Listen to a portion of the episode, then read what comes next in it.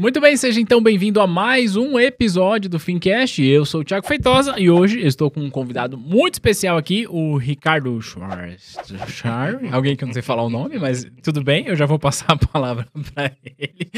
O Ricardo é analista de valores imobiliários, consultor de valores imobiliários, tem uma trajetória incrível no mercado. Eu já passo a palavra para você que eu quero que você pronuncie o seu nome. Antes, eu preciso fazer um jabá. Seguinte... Você que está assistindo a gente no YouTube, quero lembrar que você pode ouvir este podcast em qualquer plataforma de áudio de sua preferência, tá bom? Então, esse é o primeiro ponto. E o segundo é, você que por um acaso está aí no Spotify só ouvindo a gente, lembra que você pode vir para o canal do YouTube da T dois e se inscrever e assistir essa gravação. E a gente pode hoje se inspirar muito com o Ricardo. Ricardo, obrigado pelo seu tempo, pela sua participação aqui. Para começar... Me ensina a pronunciar seu nome. Você já falou nos bastidores, mas eu já esqueci. Fala, Thiago. Muito obrigado pelo convite. É, muito obrigado a todos vocês que estão é, nos acompanhando, nos assistindo. É, se pronuncia Schweitzer. Schweitzer. O que é uma coisa engraçada, porque existe até um... Existe um dissenso dentro da própria família a respeito de como se pronuncia isso. Né? É, se grande... a sua família não exatamente, sabe, cara, eu tô perdoado. Exatamente. A maior parte da família pronuncia Schweitzer, né? Que seria meio que uma pronúncia inglesa de um nome alemão. Certo. Né? Mas a pronúncia alemã de um nome alemão deveria ser Schweitzer, porque é um W. Ah. E W tem som de V. Schweitzer. Mas enfim, à medida que nem dentro da família existe um consenso a respeito disso, eu acho que você está perdoado. Tô perdoado. E eu tô há quase trinta e sete anos soletrando isso. Fica tá. absolutamente tranquilo. Tá tranquilo. Legal. Obrigado pelo seu tempo mais uma vez. Imagina, e obrigado pela, pelo perdão aí em relação... É, a eu não saber pronunciar o teu nome. Eu vou errar muitas vezes daqui para o final. Não tem problema. Mas vamos lá, eu estava te apresentando aqui. Você é analista de valores imobiliários. Aliás, para mim é uma alegria que você está aqui. Eu te falei nos bastidores, porque eu acompanho teu trabalho há um tempo. Eu já assinei produtos, porque você era a pessoa por trás desse produto. Então, a maneira como você se, sempre se posicionou com racionalidade na hora de fazer as suas indicações, para mim é algo que me agrada bastante. Então, é, obrigado por isso. Você já me ajudou enquanto investidor. E agora, fico muito feliz. Uh, já sim, agora a gente pode falar bastante sobre carreira. Ricardo, eu já falei contigo nos bastidores, mas acho que vale é, deixar registrado para quem está assistindo. Quem acompanha a T dois, predominantemente, é um profissional de mercado financeiro. Ou é alguém que é, já trabalha no mercado financeiro, ou é alguém que gostaria de trabalhar no mercado financeiro. Então, predominante é isso. Predominantemente é isso. E eu gosto de começar esse nosso podcast para falar isso. É... Eu conheço o teu trabalho, eu sei que você é analista, eu vou cutucar para saber o que, que você faz hoje como analista, como consultor, mas o ponto principal dessa nossa conversa é quem é o Ricardo de dez, de quinze anos? Como você chegou aqui? Qual foi o dia que você acordou e falou, ah, vou pro mercado financeiro, explorar um pouco essa sua trajetória, sua trajetória, tudo bem? Perfeito. Então, perfeito. Vamos lá. Hoje você é analista de valores imobiliários independentes, muito legal. E também consultor de valores imobiliários. Sim, senhor. Você conseguiu fazer as duas coisas, depois eu queria que você falasse sobre o eventual conflito que tem aqui. Que, ou que tinha, porque você me uhum. explicou nos bastidores. Só que você passou também por grandes casas de researches independentes, mas antes disso, é, queria explorar isso. Tipo, você falou que está há trinta e sete anos explicando o teu nome. Há trinta e sete anos explicando meu nome. Eu não tô há trinta e sete anos no mercado, pelo amor de Deus. Eu tô velho, mas não tanto. Quanto tempo de mercado você tem? Eu tenho quinze anos de mercado. quinze. Eu entrei no mercado no comecinho de dois mil e sete. Hum. No meio daquele boom de, de I P Os que tava rolando. Uhum. Era uma época muito divertida. É... Foram, se eu bem me recordo, sessenta e dois I P Os que ocorreram no ano de dois mil e sete. Um ano pré-crise. Era uma loucura, assim, as, basicamente investidor pessoa física chegava na corretora. Isso aí a gente tá falando de uma época que, assim, já existiam os home brokers, uhum. mas eles ainda eram super precários. Uhum. Então, as pessoas tipicamente, elas operavam ou indo pessoalmente nas corretoras ou com um assessor via telefone. Eu lembro muito nitidamente que... Eu, eu sou gaúcho, né? Caso o meu sotaque ainda não tenha é, denunciado. É, eu entrei no mercado ainda em Porto Alegre, né? Só dá mais um passinho atrás, como que eu entrei no mercado, isso, né? Exato. Você falou. Cara, eu fui parar no mercado porque em dois mil e seis, eu estava no meu segundo ano de faculdade, eu conheci uma menina, eu morava em Porto Alegre e ela morava em Curitiba. E a gente começou a namorar. E no momento que a gente começou a namorar, eu precisava de grana, grana. Para, no mínimo, vê-la com alguma recorrência, né? Ah. Isso era de uma época gloriosa, que ainda existia a saudosa Webjet, com passagens ah, nossa, por quarenta e nove reais, ah. Porto Alegre, Curitiba. Então, enfim, não era... Ah. Né, não, eu não precisava entregar um rim por uma passagem aérea, como seria hoje. Mas, de qualquer maneira, enfim, eu na época eu só estudava, eu estava no meu segundo ano de economia. É, não venho de uma família que tenha dinheiro nem nada, ou seja, eu precisava me virar se eu quisesse, se eu quisesse vê-la. E eu comecei a procurar estágio. E fiz vários processos seletivos e... não passei em uma série de processos seletivos. Que legal. E aí eu brinco que assim, eu fui parar no mercado financeiro porque eu fui rejeitado pelo Detran do Rio Grande do Sul. Nossa, cara. Eu fiz um processo seletivo pro Detran e não passei. O próximo processo seletivo era para uma corretora de valores. Uma corretora de valores regional, ainda existe, se chama atualmente Geral Investimentos, fica lá em Porto Alegre. Continuo tendo um carinho enorme por, por esse pessoal, que abriu a porta para mim lá atrás. Basicamente, quando eu entrei lá, antes de começar a faculdade de economia, eu tinha tido uma breve passagem por um curso técnico de contabilidade. Então, eu tinha algum entendimento de contabilidade e finanças um pouco acima da média do estudante de economia, principalmente do começo do curso e principalmente do perfil é, da universidade onde eu cursei, né? Que era a Universidade Federal do Rio Grande do Sul. Não era um curso muito forte em base quantitativa, por exemplo, tá? Tem um, tinha um professor que ele resumia muito bem. O curso era Marx, Marx e Marx, né? Mas... Marx um, Marx dois e Marx três. Era mais ou menos isso. Marx um, Marx dois, Marx, Marx três e depois economia agrícola. Né? Sensacional. Mas, mas aí, basicamente, eu tive a sorte de não passar no Detran e tive a sorte de passar na, na Geral. E quando eu entrei lá, como eu estava falando, o contexto de mercado lá em dois mil e sete, ele era, ele era muito interessante, porque hum, tinha aquela profusão de I P Os e hum, a, a questão do agente autônomo já tinha crescido ao longo, ao longo ali dos últimos anos. Estava né? começando a fervilhar. Exato. Ali, né? O ah. que, que acontecia? É, a X P começou lá no Rio Grande do Sul Isso, também, ah. né? É, hum, o pessoal vendo, a X P nessa época ainda era agente autônomo, né?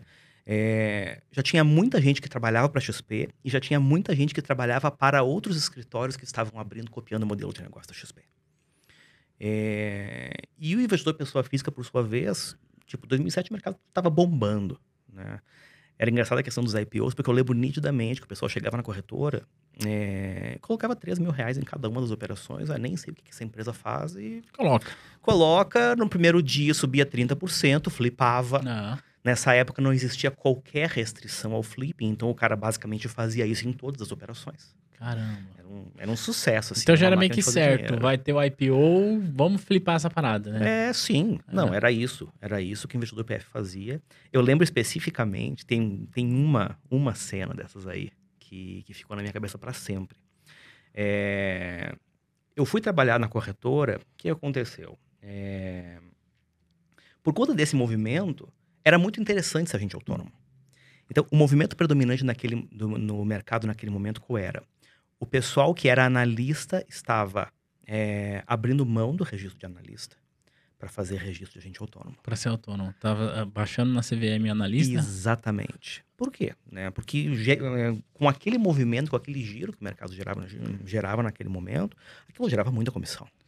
Então, assim, não valia a pena financeiramente ser analista. Era isso que acontecia, né, naquele contexto. Aí, quando eu cheguei, a Geral ela tinha uma pequena equipe de análise que estava passando exatamente por esse processo. Tinha pessoas que saíram, é, pessoas que mudaram de, mudaram de, de papel, de posição. É, eles, eles tinham também uma asset, então tinham a segregação do pessoal da asset. E, basicamente, do que, que eles precisavam? Eles precisavam de um ou dois estagiários para dar suporte para a equipe de agentes autônomos. Sabe aquela coisa do tipo... Dá uma olhada nisso aqui e me diz o que, que eu falo pro meu cliente. Certo. E, e foi assim que eu entrei. E o, o, o episódio que eu ia, que eu ia trazer, é que eu, eu lembro muito claramente que assim, a loucura com relação às ofertas era tão grande que um belo dia um, um agente, um cara que eu gostava muito, diga-se de passagem, um cliente ligou para ele e começou, ah, tem a oferta disso, disso, disso. Ah, e tem uma tal de frigorífico boi aqui. Ah, Friboi, J B S, J B S, nossa. Né? Tipo uma empresinha que ah. nem sei direito o que, que faz, deve ser um frigorífico. Caramba, né? é. É, porque, insisto, naquele momento, cara, praticamente tanto fazia. Praticamente tudo abria, abria pra cima, o cara ia lá, tirava o dinheiro, ficava feliz. E foi no meio dessa loucura que eu entrei. E, e o que acabou fazendo diferença para mim lá atrás, né, é, foi exatamente que assim, eu tinha um perfil muito diferente do pessoal que estava entrando. Em primeiro lugar, eu não sou um cara de vendas.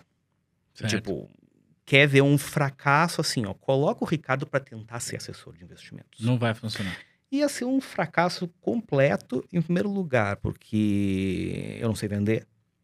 Em segundo lugar, porque muitas vezes me falta paciência. Então, às vezes, o cliente ia vir com alguma coisa, eu já ia dar uma na cabeça dele e ele já ia trocar de assessor. Porque eu, eu, não, eu, eu não tenho, uhum. entende? Só que, por outro lado, eu sou um cara que gosta de fazer análise, gosto de mastigar número, é, enfim, gosto de botar a bunda na cadeira e pensar a respeito das coisas. E isso acabou me possibilitando, naquele momento, uma posição. Só que exatamente por conta daquele movimento, daquela maneira como o mercado estava se desenvolvendo, um belo dia meu chefe virou para mim e falou, Ricardo, eu acho que, eu ia dizer, eu acho que você tem potencial, mas não, essa história se passou no Rio Grande do Sul, vamos falar direito. Eu acho que tu tem potencial. Tu tem, guri. Tu tens potencial, ah. guri. É... Só que aqui não vai ter espaço para tu crescer. Ah, ele, foi, ele jogou limpo Ele contigo. jogou super limpo ah, comigo. Super legal. limpo comigo. E... Ele era, na época, um dos diretores lá da... Agora, eu não sei se, se com essa reestruturação continua existindo a APIMEC Sul, ou se ela também é parte da APIMEC Nacional, não sei. Mas, enfim, uhum. ele era um dos diretores da APIMEC, da, da regional da APIMEC lá do, do Rio Grande do Sul. E ele virou para mim, olha, eu tenho um amigo, um colega meu de diretoria de APIMEC, que tem uma asset, e ele tá querendo contratar um analista. E eu gostaria que tu fosse lá conversar com ele. Pô, que legal, cara. Eu jogo super franco contigo. Super franco. Basicamente, assim, a minha vida de estagiário no mercado financeiro durou, sei lá, dois, três meses, porque eu fui lá, conversei com os caras, eles me fizeram uma proposta. E era uma asset do Sul? Era uma asset do Sul, era uma asset é, muito tradicional, pequena. Eles continuam existindo, inclusive. Eles se chamam Advisor Asset Management. Hum. É, e, basicamente... Qual era a história na Advisor? É, eles tinham um analista, um cara de velha guarda no mercado, que trabalhava para eles, mas que ficava aqui em São Paulo. Tá? Era um japonês que eu tenho uma dívida de gratidão gigantesca por ele. É, ele se chamava Susumu Iwayama. E, mas eles queriam alguém para estar lá com eles no dia a dia, para resolver alguma coisa mais rápida, etc e tal. Então qual é que era a ideia? Ah, vamos contratar o Ricardo, é, o Susumu vai ser o tutor dele e, por sua vez, ele vai nos ajudar aqui no dia a dia. O plano era bom, o plano era bonito, né? Só que pouquíssimo tempo depois de eu ser contratado, o Susumu ele teve um problema grave de coração e passou um tempão em U T I, enfim. E basicamente eu que tinha sido contratado para ser treinado pelo Susumu, fiquei meio... Com o abacaxi na mão ali. Com o abacaxi na mão, aquela, bom, tenho que resolver, né? É, é. Abri livro, bunda na cadeira, e vi, bom, já que eu não vou ter alguém para me treinar como analista, eu vou ter que me treinar como analista sozinho, né? E... Você tinha... estava na faculdade ainda? Estava na faculdade, ah. estava na faculdade. Isso aí foi no meu terceiro ano, não, segundo para terceiro ano de faculdade. Isso foi dois mil e sete. É, foi meu terceiro ano de faculdade, dois mil e sete. E basicamente era isso, entende? E eu precisei cavar o meu caminho, encontrar o meu caminho ali sozinho. É... O mercado fora do eixo Rio-São Paulo, ele é muito diferente do mercado do ah. eixo Rio-São Paulo. Né? Mas eu tive sorte que Rio Grande do Sul, especificamente, Porto Alegre, tinha uma comunidadezinha de mercado financeiro. Muito decorrente de várias corretoras regionais que ainda, ainda tem, existiam. Né? Ainda tem. Ah, ah. Hoje é muito menor do que é. era, mas ainda tem. Ah. Né? E tinha coisa do tipo, isso aqui é... Isso, isso, isso tudo que eu tô narrando para você, isso aqui coincide com o auge da Geração Futuro, por exemplo. Né? Que ficava é. lá também. É verdade. Né? É. Então acabava tendo um núcleo, um núcleo um pouco mais ativo. Tinha várias corretoras que não existem mais. Tinha Diferencial, tinha Pila... Tinha a Sólidos, tinha... A Sólidos, inclusive, era uma das principais corretoras regionais naquela época. A gente percebe que a gente tá ficando velho, é. né? A gente começa a falar de um monte de, de um coisa monte que não existe que mais, não né? Existe mais, é verdade. É um negócio impressionante. Mas... Mas é que também o mercado recentemente vem passando por uma consolidação absurda, né? No é, sentido, é. Sim. Né? É. E, e ao mesmo tempo, insisto, né? Quando eu fui trabalhar na Advisor, a Advisor ficava, sei lá, uns dois quarteirões do escritório onde começou, onde começou a X P. Caramba. né? Que na época, insisto, era um negócio pequenininho é. e eles tinham lá o negócio da X P Educação e usavam aquela estrutura da educação para fazer captação de cliente e tudo mais. Mas ninguém na época imaginava. Se eu bem me recordo, nessa época eles eram agentes autônomos da afinada corretora Intra. É, a X P começou como agente autônomo, eu não lembro exatamente eu qual era. Eu acho que era da Intra nessa é. época. Era, ou era a Amerinvest, alguma coisa ah. do gênero que também não existe mais. Ah. Tá? É, eu acho que a, a Merinvest, eles acabaram comprando eventualmente, mas enfim, eu não lembro mais. Mas enfim, tinha uma comunidadezinha de mercado financeiro lá, e como era um mercado pequeno, é, as pessoas conversavam. Né? Tinha reunião da APIMEC em Porto Alegre. É. Aquele momento do pão de queijo, depois da é. reunião, as pessoas efetivamente conversavam entre si, trocavam ideia. Porque sabe aquela coisa do tipo, cara, eu tô em um lugar pequeno, não tenho muita gente com quem conversar, deixa eu aproveitar. Pegar essa pequena bolha aqui e é, explorar ela. É muito diferente da dinâmica aqui em São Paulo, por exemplo, que o pessoal que trabalha em mercado financeiro vai para reuni a reunião da APIMEC, né? Ou manda o seu júnior para a reunião da APIMEC. Uhum. E a reunião da APIMEC termina, o cara sai correndo e basicamente quem fica pro pão de queijo, na verdade, é o investidor P F que foi assistir a reunião. É. Né? Então rolava um networking, rolou oportunidades de conhecer pessoas e de aprendizado e tudo mais. O que é engraçado pensar, quando leva em conta, porque eu não sou um cara expansivo, mas naquele momento eu precisava efetivamente construir um network, encontrar uma maneira de me, de me misturar, de me embrenhar naquele pessoal. Eu fiquei com o pessoal da Advisor por dois anos e pouco. E, e aí surgiu, surgiu na minha vida uma daquelas coisas assim que, de novo, é, não aconteceriam no eixo de São Paulo. E eu acho que aconteceu em parte por sorte, em parte por coincidências da vida, e em parte justamente porque eu não estava aqui. O que que era? A então Fundação C E E de Seguridade Social, que era o, o fundo de pensão da C E E, que é a distribuidora de energia do Rio Grande do Sul, que a Equatorial comprou recentemente. Eles eram um dos vinte, continuam sendo, na verdade, um dos vinte maiores fundos de pensão do país. E toda a gestão de investimentos deles era feita por duas pessoas. Caramba! E as duas pessoas estavam se aposentando no mesmo momento. E aí, como que eu vou gerir o patrimônio? Como que eu vou gerir o patrimônio? É... Tinha um cara que tinha trabalhado para eles, ele tinha entrado lá como estagiário, depois foi efetivado e ele saiu. É... Mas tinha conseguido uma reputação muito legal lá dentro. E esse cara, na época que eu... Na época que eu estava fazendo minha graduação, ele estava fazendo mestrado de economia na Federal também. Então era um cara que... Conversa de biblioteca, assim. É. A gente já tinha batido papo algumas vezes e tal. Enfim, a gente se conhecia, né? Colega, colega de faculdade, embora não... Né? Contemporâneos de faculdade, embora não colegas diretamente. Ele foi chamado para assumir a gerência de investimentos, virou pra, viraram para ele e falou, monta uma equipe. E aí ele olhou em volta, assim, tipo, bom, preciso chamar gente, né? E ele lembrou de mim. E basicamente ele virou para mim, então eu preciso de alguém que entenda de renda variável, porque a gente tem uma carteira de um bilhão de reais aqui, eu preciso de gente. E basicamente o cara que tinha dois anos antes entrado no mercado financeiro por acidente, porque não passou no Detran, de repente estava dentro de um fundo de pensão fazendo cogestão de uma carteira que só de renda variável era um bilhão e que em termos totais era, sei lá, uns quatro, quatro bilhões e meio. Caramba. Isso jamais aconteceria no, no, no, no eixo São Paulo. Não, de jeito nenhum. Jamais aconteceria. É. Jamais. Você então, dois anos depois de ter entrado, porque foi rejeitado em outras áreas, você estava trabalhando com gestão. Você uhum. chegou a trabalhar com gestão? Sim, sim. Cara, e como é que foi isso? Conta pra gente, você ficou quanto tempo lá? Porque eu conheço você como analista, então em algum momento você virou a chave e começou a... a, a, a você virou a cadeira, né? Mas é, eu queria... O meu trabalho de dia a dia lá, ele era de análise, né? Uhum. A gente, obviamente, a gente tinha as discussões a respeito de alocação e tudo mais, mas o meu trabalho de dia a dia, ele era muito mais de análise, efetivamente, né? Entender se as posições que o, que o fundo tinha fazia sentido. Tá. Eu lembro, por exemplo, que naquela época a, a fundação era uma das maiores acionistas de Usiminas fora, na, fora, do, fora do eixo de São Paulo. Caramba! Em um momento que hum, talvez não fizesse tanto sentido assim. Essa fundação é... Como é o nome dela mesmo?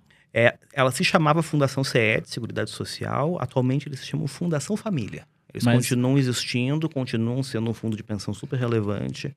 É fundo de pensão de, de, de, de que tipo de, de profissional? é, principalmente os eletricitários, ah. lá da, da, da, da antiga C E E, né, que agora está dentro da Equatorial, e as outras, é, as outras empresas de energia do Rio Grande do Sul.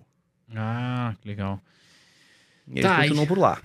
Que legal. Aí você chegou, sentou na mesa, falou, beleza, tenho aqui um bilhão e agora o que eu faço com agora, isso? Agora o que, que eu faço para isso aqui entregar um desempenho legal? Eu imagino, e aí você me corrige se eu estiver errado, até dado a sua pouca experiência até então, você deve ter, tipo, falou, cara, e agora o que, que eu faço com isso? Ou não? Como é que foi a sua relação emocional com esse momento da tua carreira?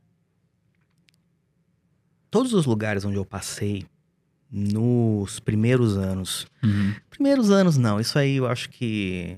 Isso, isso levou bastante tempo, tá?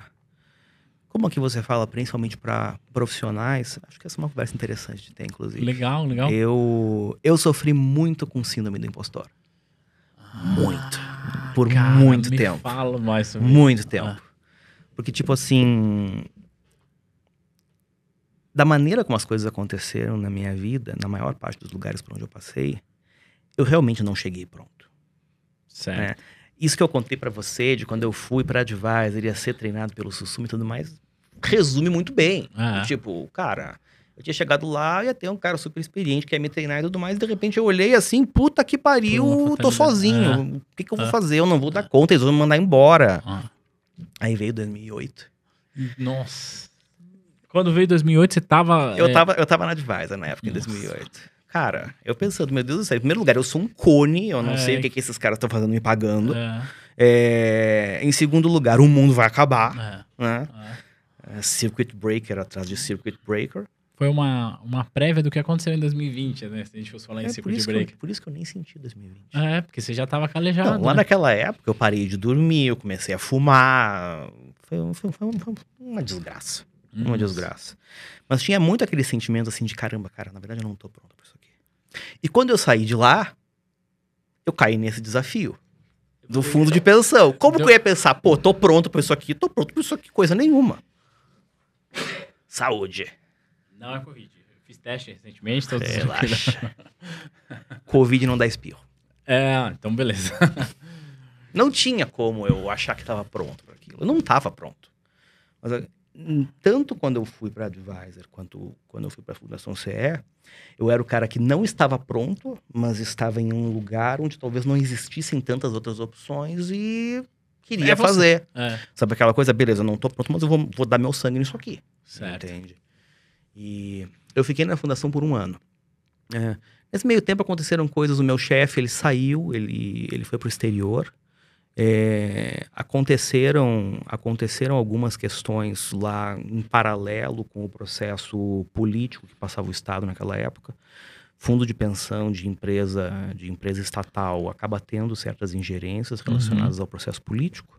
E eu não sou uma pessoa muito flexível. Tá? É, o que chega a ser um eufemismo em se tratando de mim, porque grande parte dos lugares por onde eu passei, eu chutei a porta na hora de sair. Estamos falando para estamos falando para profissionais, crianças, não façam isso. Não façam. Né? Sejam melhores do que eu fui nesse é. sentido. É, mas eu acabei ficando lá um ano. E saí, e alguns anos depois teve intervenção da Previc lá, mas isso aí a gente não precisa mencionar. É. É, e quando eu saí de lá, eu fui demitido lá, tá? Uhum. Assim, ó, isso é uma coisa que eu gosto de deixar bem claro, assim. Sabe aquela coisa, ah, saí. É, é. Eu não tenho esse romantismo é, também. Eu... Não, eu tomei um belo de um pé na bunda. É. Tá? E tomei um belo de um pé na bunda num momento que eu achei assim, meu Deus do céu, minha carreira acabou. É. Porque, de novo, eu tava no Rio Grande do Sul, o mercado financeiro aqui é pequeno, não vou ter uma outra cadeira pra ir. Eu tinha pouco dinheiro na época, eu não, eu não, eu não fiz grande dinheiro enquanto, uhum. eu tava, enquanto eu tava em Porto Alegre. E ali eu protagonizei que talvez tenha sido um dos momentos mais baixos da minha vida. Que... Em Porto Alegre... Eu não sei como é que é aqui em São Paulo. É... Aliás, mentira, sei porque já aconteceu. Mas eu precisava atrás do seguro-desemprego. Certo. Né? E lá em Porto Alegre, o seguro-desemprego, ele é... Os pedidos de seguro-desemprego, eles são descentralizados. E... e tinha um posto, que era um sindicato de sei lá eu o que, que também fazia. Basicamente, a regra era assim, você precisava chegar lá de manhã e pegar uma senha, porque eles distribuíam, sei lá, no máximo vinte senhas por dia. Eu cheguei no raio do sindicato às cinco e alguma coisa da Sim, manhã. Dormiu na porta, né? É, eu tinha moto na época, eu fui ah. de moto. Cheguei lá, já tinha um monte de gente. As pessoas haviam ido para lá, levado suas respectivas cadeiras de praia para ter onde sentar enquanto esperavam. É, é, para dormir mesmo, para passar a noite. Era ali na rua, na é. rua. Ah, sim, é. Como eu tava de moto, não levei nem, ah. eu me sentei no meio fio. Começou a chover. Nossa. Então eu era um cara que lá com os meus... Isso a gente tá falando de dois mil e nove. Tô tentando não, acompanhar a linha do isso tempo. É dois mil e dez, ah. eu acho. Eu tô tentando acompanhar a linha do tempo... É... dois mil e dez, dois mil e onze... Ah, indo ao encontro dos fatos históricos. Né? dois mil e dez. Eu era um cara de vinte e cinco anos e de repente estava lá numa madrugada de... Você devia ser, sei lá, primavera. Uma madrugada hum. de primavera, sentado no meio fio, na chuva, na fila do seguro-desemprego. Tipo, hum, minha vida deu errado. Sabe aquela um coisa caso, assim, ó, né? Rock bottom. É. Eu sei que não vai ficar pior do que isso aqui. É. E... Enfim, eu fui lá, peguei o raio do seguro-desemprego. E alguns meses depois, poucos meses depois, na verdade, acabou surgindo uma oportunidade para mim em Porto Alegre ainda. O que que rolou? O Sicredi... Ah, você trabalhou no Sicredi? Eu trabalhei no Sicredi. Legal. O, o banco... O, o Sicredi é, uma, é, um, é um, um conjunto de cooperativas, sim, né? Sim. E as cooperativas de crédito, elas têm um banco. Que fica lá no Rio Grande do Sul. Banco Cooperativo Sicredi, que fica lá em Porto Alegre. Nessa época, o Sicredi, o Sicredi tinha uma asset... basicamente gerir os fundos que eles ofereciam nas, Sim, na, na, nas, nas cooperativas. cooperativas. É, que era uma asset grande. Era uma asset que tinha, sei lá, dez bilhões de reais sob gestão. Bastante. E, e eles haviam, pouco tempo antes, é, resolvido dar uma, é, uma engordada, digamos assim, na equipe de análise de renda variável, especificamente, tanto para gestão dos multimercados... É, como também para oferecer fundo de ações. E com isso, o que eles fizeram na época? Eles, eles vieram em São Paulo, buscaram algumas pessoas de São Paulo que topassem sair de São Paulo e ir para o Rio Grande do Sul para montar a equipe lá, etc e tal. E eu acabei conhecendo a, a pessoa que então viria a ser a minha chefe, que é a Juliana, é, em um evento, em um evento de mercado e eventualmente uma amiga de mercado que tinha sido analista da Sólidos antes, foi trabalhar lá e eventualmente abriu uma vaga e ela lembrou de mim e me chamou para conversar.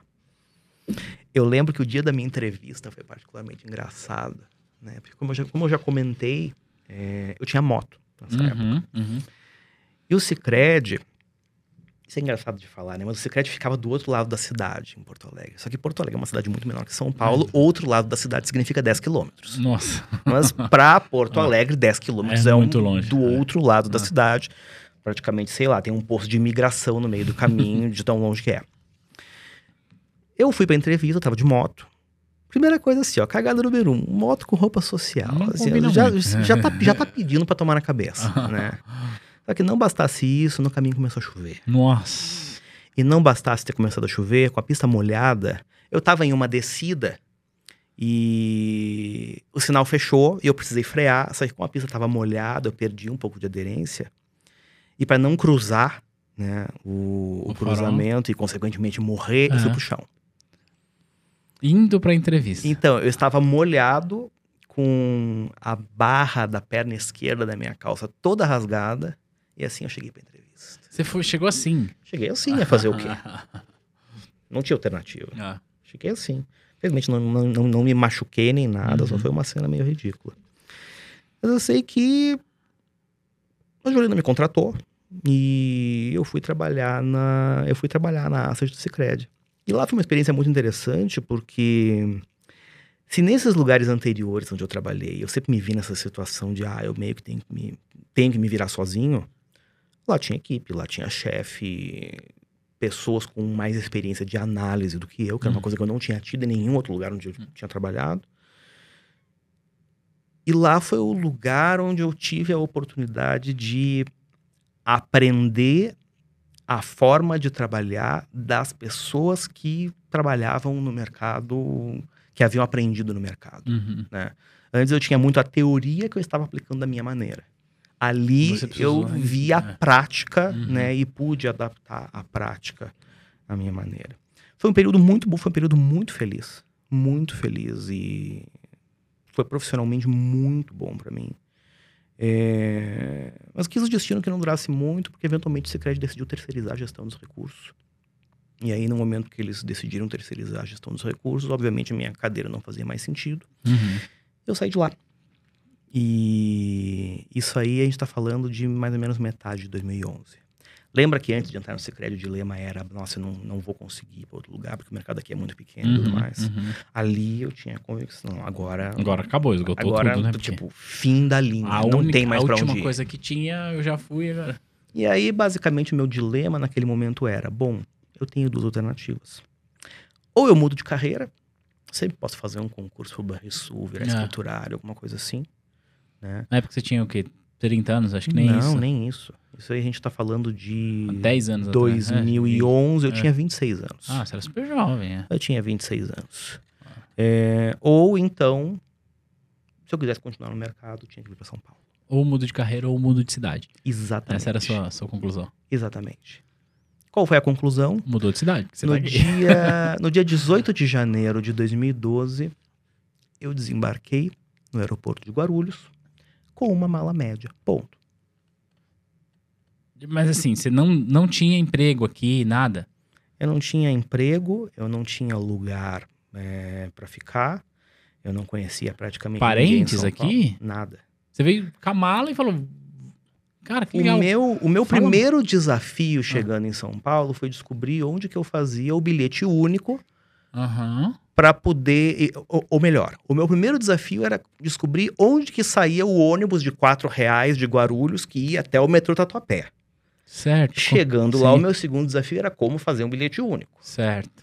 Né? O meu destino final naqueles primeiros dias, o que que era? Eu tinha reservado três diárias em um hostel no Sumaré. Essa era a sua perspectiva, de curtíssimo prazo. Tipo, você fez um day trade de, de cidade, assim, três dias. Não, cara, não era um day trade, porque assim, eu só vim com passagem de vinda. E a minha ideia era, bom, eu, re, eu reservei aqui três dias em um hostel. Vou me adaptar e ver que dá. Quarto coletivo misto com mais seis pessoas. Na primeira noite já tinha gente no biliche ao lado transando. Nossa, cara. Um hostel sujo pra caramba. Ah. Sujo pra caramba, mas era o que o dinheiro permitia. É... Coragem. Um ato de muita coragem. Cara, olhando pra trás... Eu acho que quando você tá... Quando você tem um leão correndo atrás é. de você e você chega na beira do precipício e você pula, isso não é um ato de coragem. É. é você tá fazendo... É sobrevivência. É sobrevivência. Né? É, é sobrevivência. Sentido.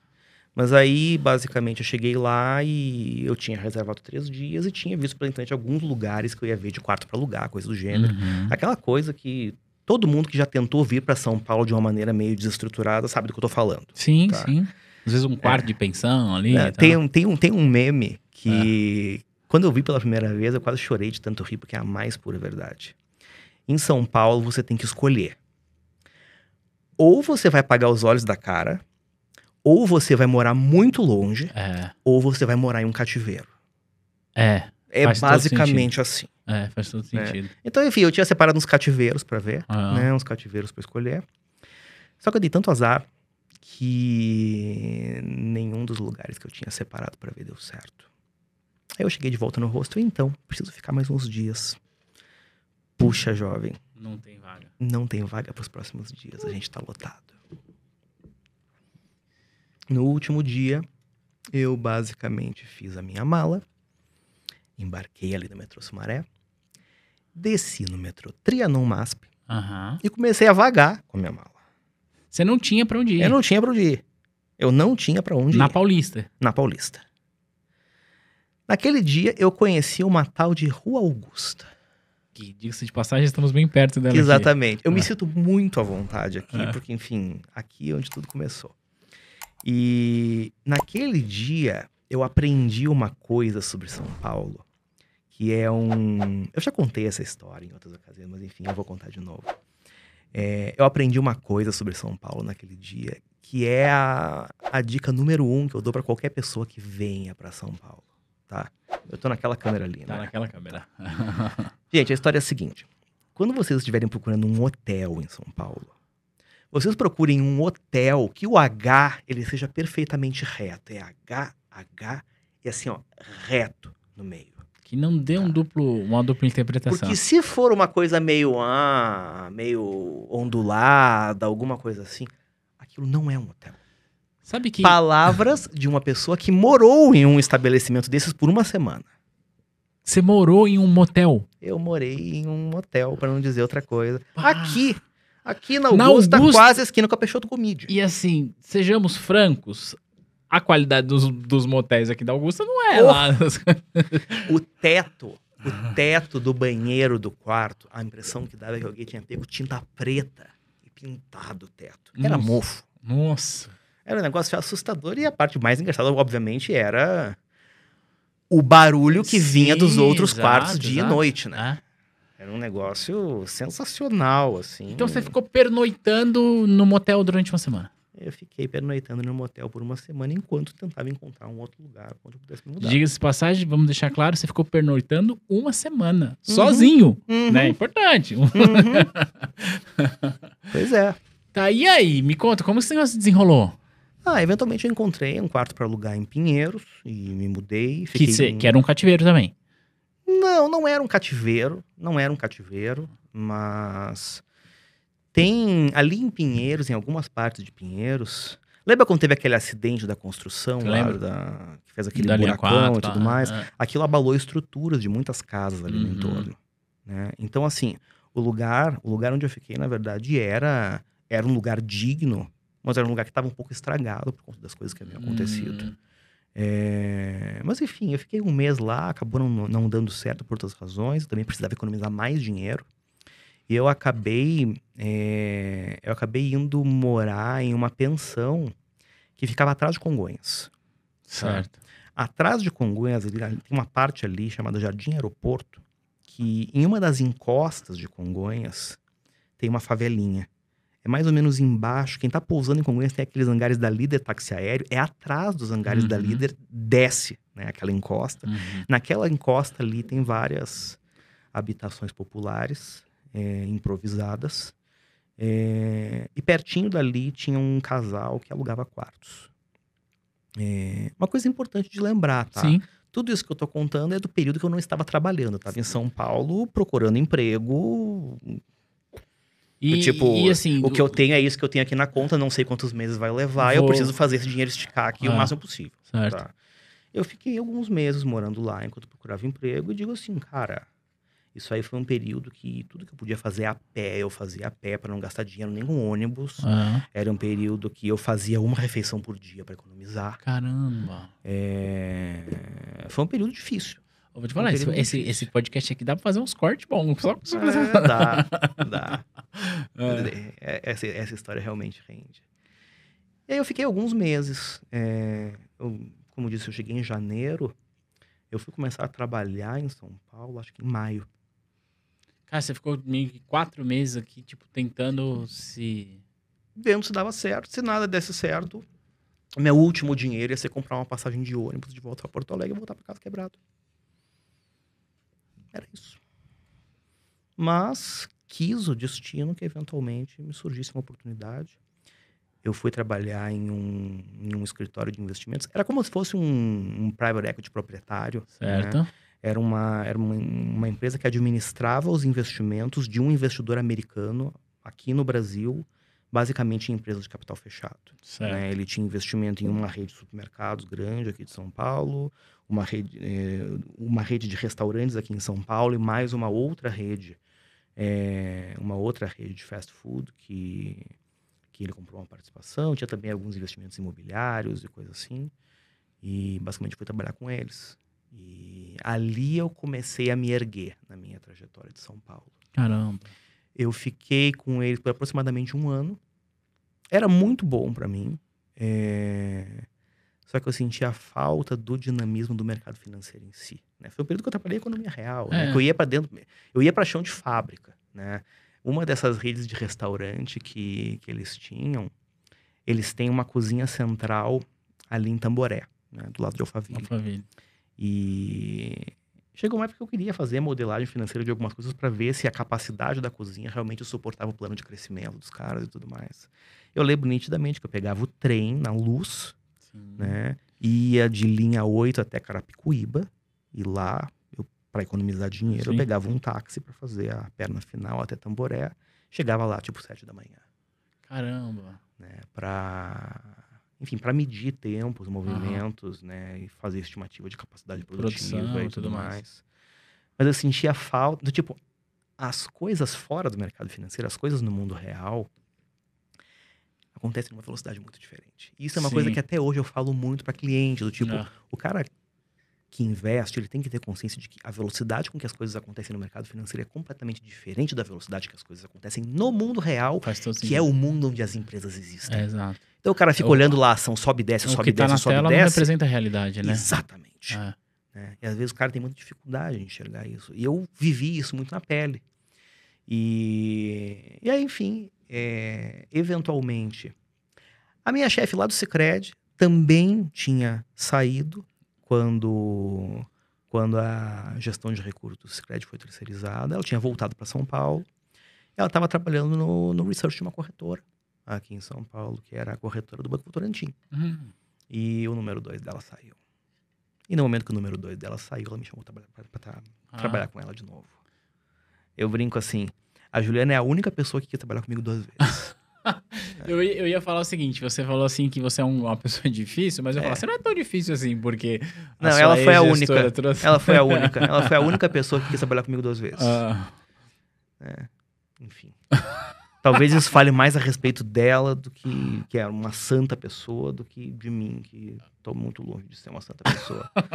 Mas aí, basicamente, eu fui, eu fui pro, pro sell-side mais tradicional, né? Com research de corretora, ah. dentro de banco, aquela dinâmica de, enfim, você tem o research, que de certa forma existe não por causa da corretora, mas por causa do investment banking, que quer ganhar mandato para é. fazer I P O, etc, etcétera. E era aquele modelo de trabalho mais estrito, mais tradicional possível. Eu não, não sei exatamente onde era, mas você está falando para mim que é um modelo de trabalho Faria Lima puro, assim, né? Faria Lima puro. É. Curiosamente, não era na Faria Lima. O, ah. o Banco Votorantim ficava, acho que ainda fica, na verdade, lá do lado do Shopping Morumbi. Ah, certo, certo. Do lado do Shopping Morumbi.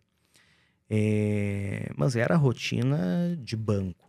Era uhum. realmente aquela rotina, assim, de chegar às sete e pouco da manhã e não ter hora para sair, e escrever relatório, e fazer morning call, e falar com um monte de cliente, né? Um monte de cliente que não quer falar com você, então você deixa isso meio para todo mundo. É... Enfim, era... ali eu, eu, eu digo que foi o período que eu trabalhei de sell-side institucional de verdade. Assim, legal. Né? E que, de certa forma, coroou aquele processo que começou lá, lá em Porto atrás, Alegre, né? Quando eu trabalhava sozinho, precisava meio que ah. descobrir por mim mesmo como que se trabalhava, uhum. até o momento que, enfim, eu estava inserido em uma equipe no modelo mais tradicional possível. E nessa época você já tinha certificação ou não? Já. C N P I? Já tinha, já tinha. C N P I? Sim. Ah. Eu tenho C N P I, acho que desde dois mil e onze, talvez... Talvez dois mil e onze. Ah, legal. Faz, faz um tempo danado. Faz. Faz um tempo. Então, danado. Aí no B V você, assim como em outras instituições, assinava relatório ou não? Sim. Inclusive, coisa de... Assinava relatório. A gente conquistou alguns mandatos de I P O. Participei de um I P O. Ah, que legal. É, fiz pitch para mais algumas, para mais algumas operações que acabaram não saindo. E ali, efetivamente, era, era, a vida de, era a vida de analista... Puro, né? Analista puro, assim, né? No formato mais ortodoxo possível. É. Eventualmente, a minha, então, chefe saiu. Quando ela saiu, eu fui promovido para a cadeira dela. E aí, eu virei o líder de setor. Eu cobria lá mineração, siderurgia, autopeças e bens de capital. E eu fiquei no Votorantim por três anos e pouco. Chegou dois mil e quinze... Só de lembrar que não eram tempos muito fáceis, porque a gente estava no ocaso do governo Dilma. Uhum. A situação econômica era ruim, era é. difícil. É... O negócio... O... o negócio institucional, ele é um negócio difícil, uhum. né? Porque basicamente você tem algumas instituições que acabam concentrando muito as receitas de corretagem e tudo mais. E aí você tem lá os... os Davis tentando competir com os Golias, né? Como era o caso do Votorantim nessa época. É, por mais que fôssemos um excelente time, a gente tinha que competir com, sei lá, né? Com os caras do B T G, é. com os caras do Credit Suisse, é, e é, tantos é, é, outros. Tem uma diferença de proporção bem grande. Bem difícil. É. Né? E o próprio modelo de negócio, a remuneração, né? O research institucional você não cobra, né? Você oferece de graça e torce para o cara operar com você. Né? É, é. Isso com o tempo está mudando e tudo mais, até por força de regulação, mas não era assim que funcionava na época. E eventualmente começaram a ter começaram a ter cortes de equipe, né? Tanto que hoje nem o research não existe mais, a corretora não existe mais, do tipo, eles saíram desse negócio, né? Eles, eles desistiram.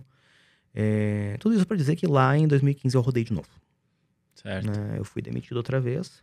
É, a hora que eu falei que eu sabia como é que era o esquema do seguro-desemprego em São Paulo, porque foi, na verdade, em dois mil e quinze nessa, você eu lembrei, novo, ah, né? não, eu fui no Poupa Tempo, é, né? Aqui, dois mil e quinze, é no, aqui é no Poupa Tempo que dois mil e quinze pede. Você usou de novo. Eu usei de novo. E nessa época, em particular, eu, eu olhei assim, cara, o Brasil tá na lama. Sim, é... porque dois mil e quinze, dois mil e dezesseis a gente tava... Tem um monte de gente boa no mercado, ah. sendo que aqui especificamente, agora eu tava em São Paulo. Só que ah, eu tava é. em São Paulo ainda em um contexto que assim... Não muito tempo antes, algumas instituições já tinham saído do Brasil. Ah. Então tinha gente muito boa que estava na rua, porque suas competindo respectivas... vaga com você. Eu lembro especificamente que o Barclays tinha desmontado a equipe dele, que o Deutsche tinha desmontado a equipe dele.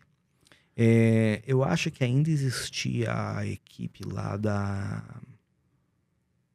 Era B E S, depois virou Banif, depois virou Caixa Geral de Depósito, C G D.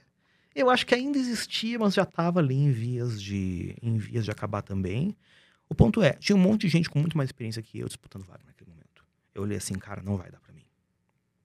E naquela época eu olhei assim, cara, acho que a minha trajetória no mercado financeiro terminou por aqui. O que, que eu vou fazer na minha vida? Eu olhei, bom... O que eu juntei de dinheiro até aqui, eu consigo sobreviver uns cinco anos, apertando um pouco aqui, apertando um pouco ali. Eu vou recomeçar do zero. Eu vou fazer outra faculdade e vou tentar fazer outra coisa da minha vida. Fiz um vestibular para direito, passei e virei estudante de tempo integral. E a ideia era passar os próximos quatro, cinco anos estudando. É, estudando, né? Eu seria advogado júnior agora. Ah. Né? E... E foi um período muito legal da minha vida, pra ser sincero. Né? Foi um período assim que eu olhei, cara, acho que eu saí do mercado e agora saí for good. O que é uma mensagem interessante também pra, pra quem tá nos acompanhando. É... Eu acho que é muito bacana. É muito bacana ter plano B. Tá? Sim. Mas mesmo quando todas as portas parece que se fecham, do tipo, não, não se desespere, entende? Boa. Eventualmente surgem outras oportunidades. Ah. Eu digo pra você com muita tranquilidade que assim, a oportunidade que surgiu pra mim eu não estava procurando. Um belo dia eu abri meu LinkedIn pra dar aquela olhada regulamentar, assim, eu não estava procurando emprego na época. Uhum. E surgiu assim na minha frente uma vaga pra, pra uma tal de Empiricus. Pra uma tal de Empiricus. Uma tal de Empiricus. Que na época tava meio que começando ali, tinha acabado de passar é. pelo fim do Brasil. Já tinham passado pelo fim do Brasil, já estavam bem. Ah, já estavam... Né? Já, já estavam bem, ah. já estavam bem ali. Estavam numa fase de crescimento muito acelerado, hum. mas já não estavam na fase que eles mesmos contam em diversas ocasiões, que era a época que eles estavam vendendo as ah, coisas sim, do escritório, é. né? É, o fim do Brasil acho que foi antes da eleição de dois mil e quatorze, né? É. Eu acho que foi por aí. É. Ah. Acho que foi por aí.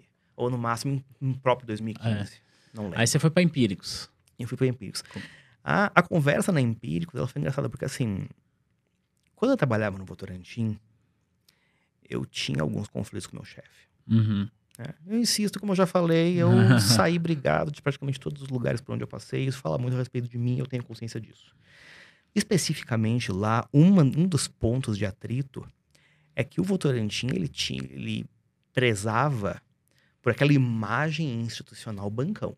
Ah. Né? Aquela coisa séria, austera, é, recepção de mármore, ah. relatório branco com azul...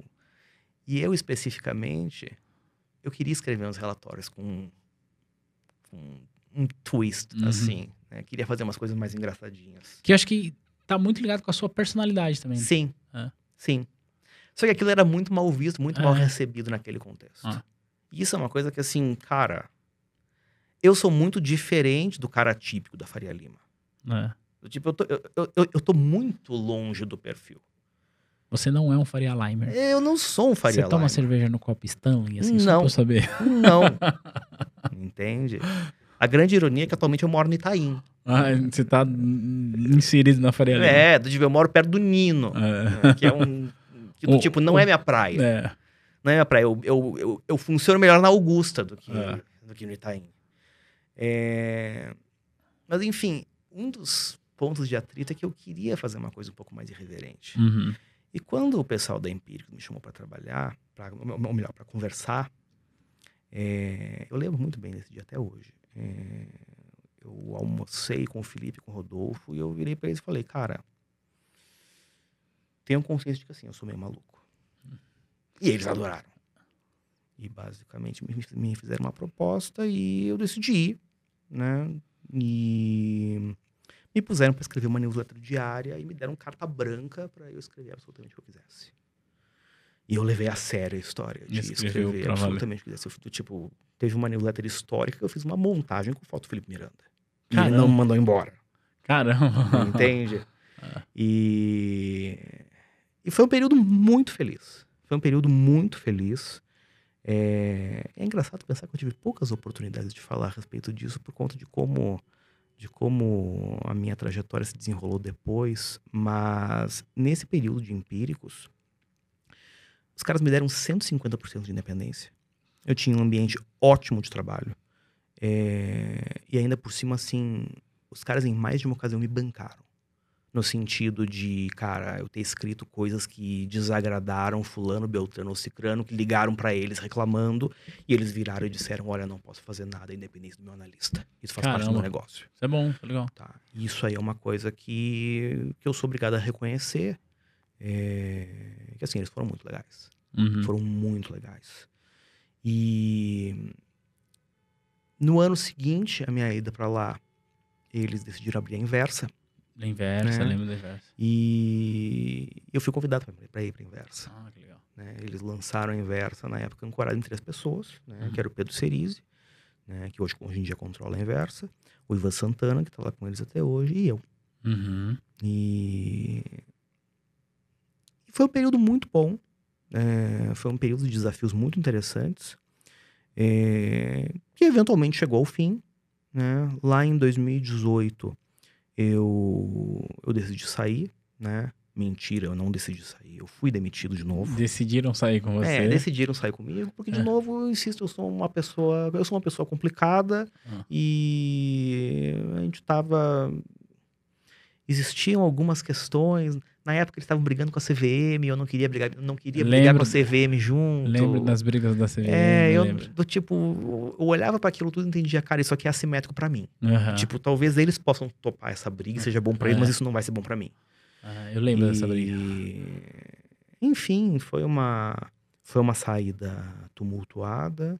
É, pouquíssimo tempo depois, é, mais algumas pessoas saíram de lá também, uhum. né? Ou melhor... Foram saídas de lá também. Uhum. E depois que... Depois que, que, que essas pessoas saíram, é, eventualmente nós entramos em contato uns com os outros e avaliamos, olha, ok, não estamos mais lá. O que, que a gente sabe fazer? É, e será que existe uma maneira da gente continuar fazendo o que a gente fazia? É, de uma maneira que não, não nos agrida da mesma... Que a gente não, não, não tenha que lidar com os mesmos desconfortos que estávamos uhum. lidando. Uhum. É, eu comecei nessa época... Eu voltei a escrever uma newsletter diária nessa época. Mas aí era só sua? Nessa época era só minha. Aí, eventualmente, quando, é, quando esses meus ex-colegas de Empíricos saíram da Empíricos, é, eles se juntaram a mim nessa newsletter diária. Nós passamos a nos alternar. E a gente começou a trabalhar num projeto que eventualmente culminou na fundação de uma nova casa de análise. Legal. Né, que é a Nord Research, onde uma sociedade da qual eu participei até agosto do ano passado. Agosto de dois mil e vinte. Agosto Legal. de dois mil e vinte. dois mil e vinte e um. É, estamos em dois mil e vinte e dois já. É, dois mil e vinte e um. dois mil e vinte e um. É, é. dois mil e vinte e um. E, e basicamente, desde que, eu, desde que eu saí da sociedade, eu, eu resolvi trabalhar solo. Né? E atualmente eu, eu sigo atuando como analista. Né? Eu, eu tenho atualmente um produto, que é uma carteira de dividendos. É... Que você consegue cobrir sozinho. Exatamente, eu ah, consigo é. cobrir sozinho. É... Paralelamente, como você, já, como você já comentou, eu também pedi o registro de consultor. Uhum. Né? E comecei também a fazer o trabalho de consultoria de valores imobiliários. E eu tenho atualmente me, me alternado nessas duas, nessas duas atividades e escrevo alguns artigos para alguns locais, escrevo para dois portais de notícia... E, e basicamente é isso que eu tenho feito desde então. Cara, que história incrível, assim, eu não sei nem por onde começar a fazer várias e várias perguntas, mas assim, é, primeiro, obrigado por sua vulnerabilidade, eu, eu compactuo muito disso, sabe? Eu saí do Itaú em dois mil e onze, tá? É, o objetivo não é contar a minha história, mas eu sempre falo, eu não saí porque eu quis, eu saí porque eu fui demitido, ponto, é isso. Hoje, quando eu olho para trás e vejo aonde a T dois chegou, é... Tá muito longe daquilo que eu imaginei, assim, chegou mais longe do que eu imaginei que pudesse chegar. Mas se você encontrar o Bob hoje, você dá um beijo na boca dele, basicamente. Exato, exato, entendeu? É isso, porque assim, na hora, obviamente, eu fiquei frustrado. Hoje, eu penso que foi a melhor coisa que aconteceu comigo. E eu não, eu não tenho um romantismo, sabe, Ricardo? De falar assim, ah, não, porque eu decidi que eu ia salvar o mundo, por isso eu vim empreender. Não, cara, eu saí do Itaú, fui demitido, abri uma empresa, eu quebrei, depois comecei a fazer o que eu faço. É. Um parênteses com relação a isso que você está falando, que é uma coisa importante. Uma das coisas que eu gosto dessa carreira que eu escolhi para mim é que ela me possibilitou conhecer muita gente, conhecer muito hum. empreendedor, do tipo... Eu conheci, assim, grande parte do, da alta gestão da maior parte das empresas de capital aberto do país. Legal. E uma coisa que ficou muito clara para mim, É, ao, de, de todas essas conversas, é que, cara, tem muita gente boa que só que só deslanchou, né? Que só chegou onde chegou porque, na verdade, em algum momento alguém fechou uma porta pra eles. Exato. Do exato. Tipo, o cara não tava deitado nos louros é. da vitória e resolveu empreender e a empresinha virou uma empresona. É. Não, na maior parte das vezes o cara tava com um maçarico na bunda mesmo. Exato, tá? Exato. É. Então... É, eu, eu, assim, obviamente a T dois tem muito que crescer ainda, mas eu me enquadro nisso, assim. Eu comecei isso porque eu tava com o maçarico na bunda mesmo. E, assim, hoje eu me orgulho da, da história que a gente tá construindo aqui. É muito legal. E, assim, cara, obrigado por sua vulnerabilidade. Eu tenho muita pergunta para te fazer ainda. Mas, assim, é muito legal quando você vem aqui é, e se dispõe a contar um pouco da tua história, mas principalmente fala dos fracassos que você teve. Porra. Porque é, aqui a gente tem aluno de tudo quanto é lugar do Brasil... E eu sempre falo isso, acho que, não sei se em todos, mas a maioria dos episódios eu falo. Eu tenho um aluno que vem de uma condição social mais favorável e que não vai passar por nem um quarto do que você passou. Uhum. No entanto, eu tenho alunos que vêm de uma condição social, às vezes um ambiente familiar, mais desafiador e que talvez passe por perrengues parecidos com os seus. E eu vi o que você passou e, cara, mesmo diante disso... E mesmo você frisando algumas vezes, dizendo, cara, eu não gosto de vender, eu sou uma pessoa difícil, você falou isso muitas vezes. E, cara, hoje você tá aqui, você é uma pessoa reconhecida no mercado pela sua trajetória.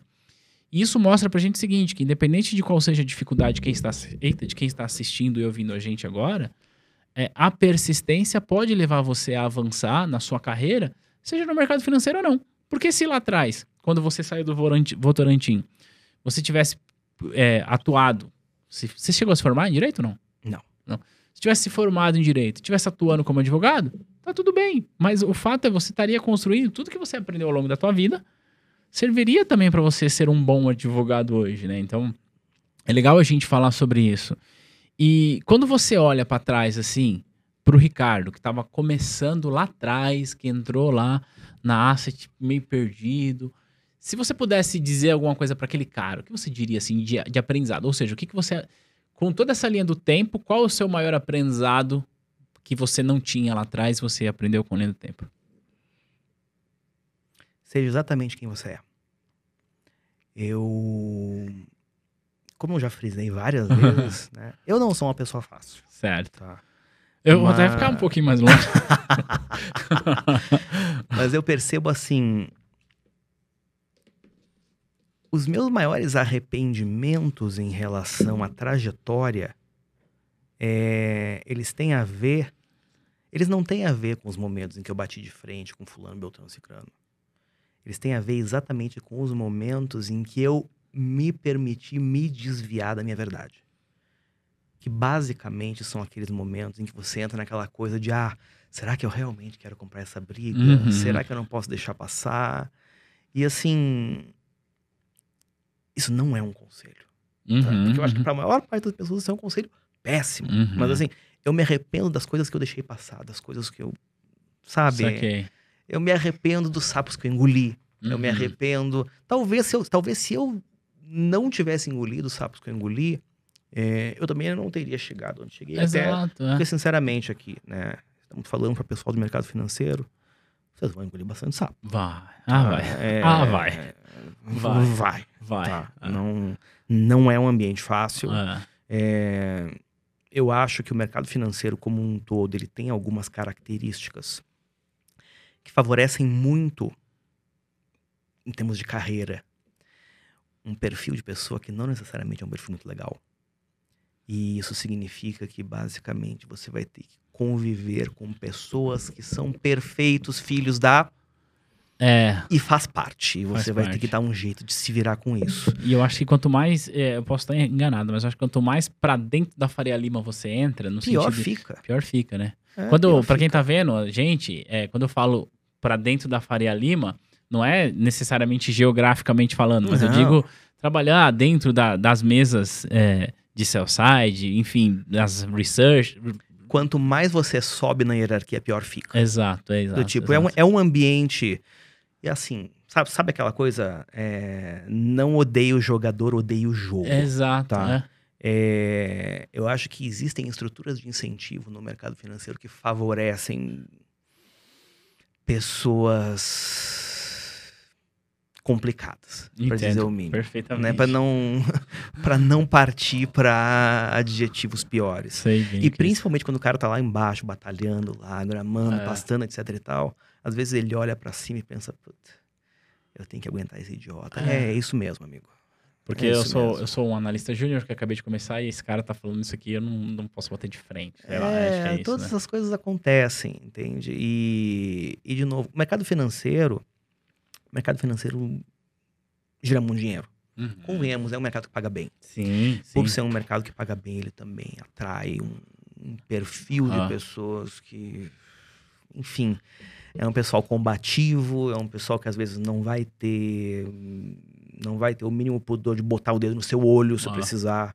Ah. Né? Tem histórias ótimas de mercado, né? Aquelas, aquelas coisas de banco de investimento. Antigamente o cara roubou seu telefone, roubou sua cadeira. Ah. Tipo, hoje em dia não é mais, a coisa não é mais ridícula dessa tem, maneira. Tem um mas... case que a gente não precisa ser nominal, mas quem acompanhou sabe. Tem história de dois caras, de duas analistas que meio que saíram numa porrada aí. Você deve lembrar tem. disso, de duas casas separadas, enfim. É, eu tava lá nessa época. Eu tava lá. É, eu tava lá. Tem, tem tudo isso, mas é, enfim. Assim, é, assim é, é um ambiente difícil, é um ambiente ah, hostil. Ah, é um ambiente muito hostil, tá? E ah, eu acho que quem, quem entra no mercado financeiro tem que ter consciência disso, tá? É um ambiente altamente hostil.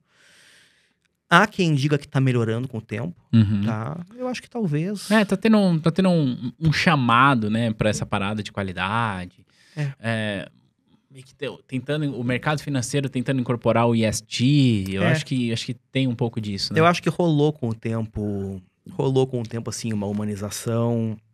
É, se abriu muito os olhos para questões ah. que talvez não fossem, não fossem tão... tão prementes há dez anos atrás, sei lá. É, a gente tá gravando isso aqui no Dia Internacional da Mulher. É, eu tava porque... esses dias pensando, por exemplo, cara, como eram questões de gênero no mercado há dez anos atrás. Ah, exato. Era pior, né? Bem pior. É, e é. Eu, eu digo isso com a tranquilidade que, assim, cara, a melhor chefe que eu tive foi mulher e, e eu tentei, ao longo da minha trajetória, abrir oportunidades. Eu, eu contratei muitas analistas. Mulheres. Muitas analistas ah. mulheres, é, em um momento, em um contexto que eu percebia que, de fato, é, havia, havia uma espécie de barreira invisível, Sim. entende? Ah. Todo mundo era muito parecido, ah. né? Isso é uma coisa, inclusive, que é legal eu dividir aqui, né? Eu sou um cara que vim de fora. É, né? Eu vim lá ah. do Rio Grande do Sul, né? O perfil predominante dentro das instituições financeiras, pelo menos na minha época, ele era muito homogêneo.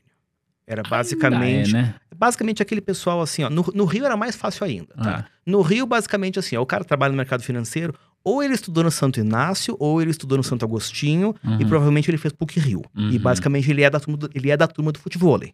Tá? E todos eles se conhecem. É. Aqui em São Paulo, ou o cara fez G V, ou fez INSPER, ou fez F E A, é. né? Provavelmente ele estudou no Bandeirante, ou ele estudou no Luís, Dante, não. ou no... Não é São Luís, é... Teve também o pessoal lá do Poliedro, é. coisa ah, assim, ah. né? E se ele não fez nenhuma dessas, talvez ele tenha feito um ITA. É. Ah. E, cara, é, é, é todo mundo muito igual, é, tá? É difícil, é, não, é, não é um ambiente de diversidade, é. tá? E isso é uma coisa que eu senti. Sabe uma coisa que eu gosto, já que você está falando sobre isso? A gente tem um curso aqui de preparatória para certificação, que é a certificação inicial, que é a C P A dez. Uhum. Eu cê, dei aula Você deu aula? C P A dez. É, olha que legal. Quando eu olho hoje para o perfil de quem estuda para a gente para C P A dez, não é o perfil de quem fez isso, INSPER. Porque o cara que fez isso fala, cara... Mas é um perfil de gente que tá buscando o seu lugar ao sol, sabe? Uhum. Eu, eu me formei numa faculdade que ela nem existe mais. É, ela foi comprada, hoje chama Universidade Brasil, e sim, tive que trabalhar para pagar minha faculdade, uhum. e tal. Não que, que eu acho que eu sou melhor do que ninguém por causa disso, mas quando você é, se forma no INSPER, que é uma baita faculdade, você tem desafios sociais menores do que aquele que eu, que eu tive, e desafios sociais menores do que a galera que está estudando para C P A dez hoje. Sem sombra de dúvidas. Isso é um fato, não é um demérito, é um fato. E aí o ponto é o seguinte, né? Quando a pessoa vem para C P A dez, que quer iniciar no mercado, ela está buscando a primeira oportunidade que vai ser numa agência bancária, que vai uhum. ser numa agência do, do Sicredi, tem bastante gente de cooperativa e tal. E ele não consegue, às vezes, enxergar o mercado financeiro como um todo. Então uhum. ele fala assim, não, o mercado financeiro é isso aqui. Eu falo, não, calma, isso aí é um pedacinho, um pedacinho, uma portinha de entrada. Tem muito mais coisas. O problema é que quando você vai sair desse pedacinho para ir para outros lugares, aí você começa a entrar nessas barreiras de olhar e falar assim, cara, pô, mas nessa mesa aqui, cara, quem aqui estudou no INSPER? Basicamente é isso que funciona. É isso. Né? Não, eu lembro, né, é... não vou dizer onde para não ficar chato, é. mas em um dos lugares onde eu trabalhei, um belo dia, ah, preciso contratar estagiário. Uhum. Né? E assim, veio do... veio do R H os currículos, eu comecei a olhar... F G V, ah. INSPER, U S P, F G V, INSPER, U S P, F G V, ah. INSPER, U S P. Uma bela altura eu olhei assim, eu, eu liguei lá para para pessoa do R H, falei, por que que só tem F G V e INSPER? Ah não, a gente só seleciona aqui é. estagiários egressos F G V e INSPER. Eu... eu pensando assim, bom, isso quer dizer que eu não poderia ser estagiário aqui, é, né? né? Eu não poderia. Eu falei, não... Faz favor de me mandar outras coisas. Ah. A muito custo começou a aparecer PUC, ah. Mackenzie. Que também não é Exato. qualquer pessoa que estuda. Exato. E, e é importante deixar claro, né? Não é nenhum problema você estudar no Mackenzie, no, na PUC, na F G V. Lógico. Claro que não. Mas o lance é, eu acho que também a gente precisa ter essa responsabilidade de olhar que não é qualquer pessoa que consegue estar tá ali. Sem sombra de dúvidas. E tem uma pessoa que está ali se matando, morando num sabe lá Deus onde, para poder pagar uma faculdade de trezentos reais por mês, que é a única coisa que ela consegue pagar. E se a gente não olhar para isso também e falar, cara, essa pessoa, ela tá lutando para ter uma oportunidade. Uhum. Eu acho que faz parte... Sem sombra de dúvidas. Precisa, a gente precisa ter essa responsabilidade, sabe? E eu vou além, acho que não é simplesmente uma questão de responsabilidade. Eu acho que muitas vezes, quando você, quando você dá uma oportunidade, quando você abre as portas para pessoas que... que não vem dessa mesma patota de sempre, uhum. muitas vezes você encontra pessoas que têm muito mais garra e determinação. Ah, ah, do tipo, ah. o cara tá lá, do tipo, ele tá disposto a cara, comer a mesa. Cara, essa aqui é a oportunidade da minha vida. Ele tá disposto a comer a mesa. Essa aqui é a oportunidade entende? da minha vida, cara. E, e sabe o que eu penso muito? Quando você tá trabalhando numa grande instituição, você trabalhou, você sabe disso? Puta, o cara tem um plano de saúde que ele vai poder oferecer pra ele e pra família sim, dele. Cara, sim. às vezes, como, se você foi... E, mais uma vez, eu não quero soar que, tipo, ah, porque você teve isso a vida inteira. Não, cara, cada um tem sua história, ok. Só que se você foi criado em uma família onde você sempre teve isso... Você não tem a noção é indiferente, do que é. Ah, tá, mas... É. Mas quando você é criado em uma família que passou perrengue, que morou atrás não sei aonde, que veio morar no, no cativeiro, Você começa a olhar para... Pô, cara, isso faz uma diferença danada. Você, você enxerga as pessoas de outra é, maneira. É. Né? Porque realmente, assim, é, dando, dando dois passos atrás, o cara... O cara ou a cara, né? É. né? É, que, que tem ou teve a oportunidade de fazer uma G V, de fazer um INSPER e tudo mais, do tipo... Cara, maravilha, eu espero poder propiciar isso pro meu filho Sim, também. Exato. Tá? É, é. Mas... ele também tem desafios. O primeiro desafio é, ele não conhece uma realidade diferente da dele. Ah. E aí, como essas pessoas estão dentro das instituições majoritariamente, e muitas vezes acabam subindo lá no tal da corporate ladder, ah. você corre o risco de ter, uma, de ter dentro dessas instituições uma, uma síndrome de Maria Antonieta, sabe? Se não tem pão, como a brioche. Ah. Porque ele não conhece. Ah. Ele não conhece a, ele não conhece outra realidade. Entende? Ah. Do tipo... O cara nunca pegou, o cara nunca pegou o trem da linha Coral. Isso, aí que tá. E aí, vamos, deixa eu falar só uma coisa sobre uhum. isso. É, a gente precisa olhar pra isso com responsabilidade, eu concordo plenamente. Mas ó, eu, eu, eu nasci na, na zona leste de São Paulo, não sei se você conhece, num bairro chamado São Miguel, que é periferia mesmo. Eu conheço assim. Até Suzano. Ah, não, é antes de Suzano. Bom, enfim... E durante muito tempo eu trabalhei na Paulista, não era no mercado financeiro ainda, era no departamento financeiro de uma grande rede de supermercado, gaúcha inclusive, diga-se de passagem. Eu trabalhei no Sonda, não sei se você conhece. Uhum. E aí, onde eu trabalhava, tinha gente que trabalhava comigo, colegas de trabalho, pessoas pelas quais eu perdi o contato por circunstâncias da vida, mas nada contra. Mas tipo assim, o cara gastava quinze minutos até chegar ali e eu gastava, sei lá, uma hora e meia, duas horas até chegar ali. Uhum. É óbvio que a gente não conseguia produzir a mesma coisa, por Lógico. Conta das circunstâncias. Então, assim, isso também precisa ser levado em consideração, sabe? Uhum. Eu, eu não tô dizendo isso que eu sou uma vítima da sociedade, meu Deus... Não, não é isso. Mas é, o nosso papel de, é, quando falar de mercado, quando falar de carreira, quando falar de profissão, na minha visão, é, nós precisamos considerar que o ponto de partida das pessoas são diferentes. E não dá pra gente esperar que o cara que veio da Zona Leste, que estudou numa faculdade que não estude mais, que vai sentar numa cadeira da Faria Lima e vai entender tudo como entende um jovem que é, fez intercâmbio, que fez INSPER, que fez U S P, etcétera. E tal. Não, não tem como fazer isso. E, e eu gosto de olhar pra isso e falar, cara, vem cá, você não sabe nada de mercado financeiro? Nada, nada. Vem cá, senta aqui que eu vou te ensinar. Exato. Você vai trabalhar Sim. nessa parada, você vai Sim. conquistar o teu lugar.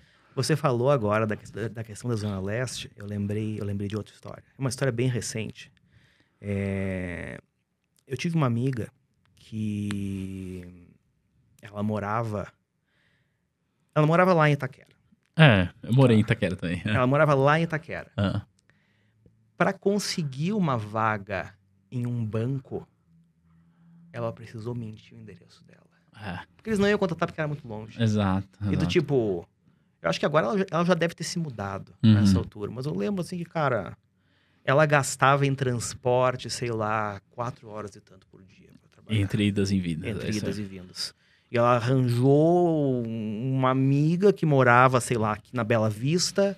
E... Conseguiu dar o endereço e tal. Deu o endereço ah. dela, porque senão ela não seria contratada. São, são os... Essas coisas existem. Existe. A gente tá em dois mil e vinte e dois, essas coisas existem. É, tá? existe. Isso não é uma história de dez anos atrás, não, gente. É. Isso aí aconteceu ano passado. Exato, existe. E, e assim, vai continuar existindo, claro, a gente tá, tá no mercado que é assim, enfim, e o nosso papel é tentar é, incentivar. Eu quero que mais pessoas, como o Thiago, como o Ricardo, consigam o seu lugar ao sol. Hoje você tá trabalhando sozinho, a gente tá há um bom tempo aqui, mas eu queria saber o seguinte, como é que tá a tua jornada hoje sozinho? Você tá atendendo cliente, como é que você conseguiu ser consultor e ser analista, sendo que até pouco tempo tinha um, uma parada conflitante aí, que a C V M não permitia. Fala um pouco sobre isso.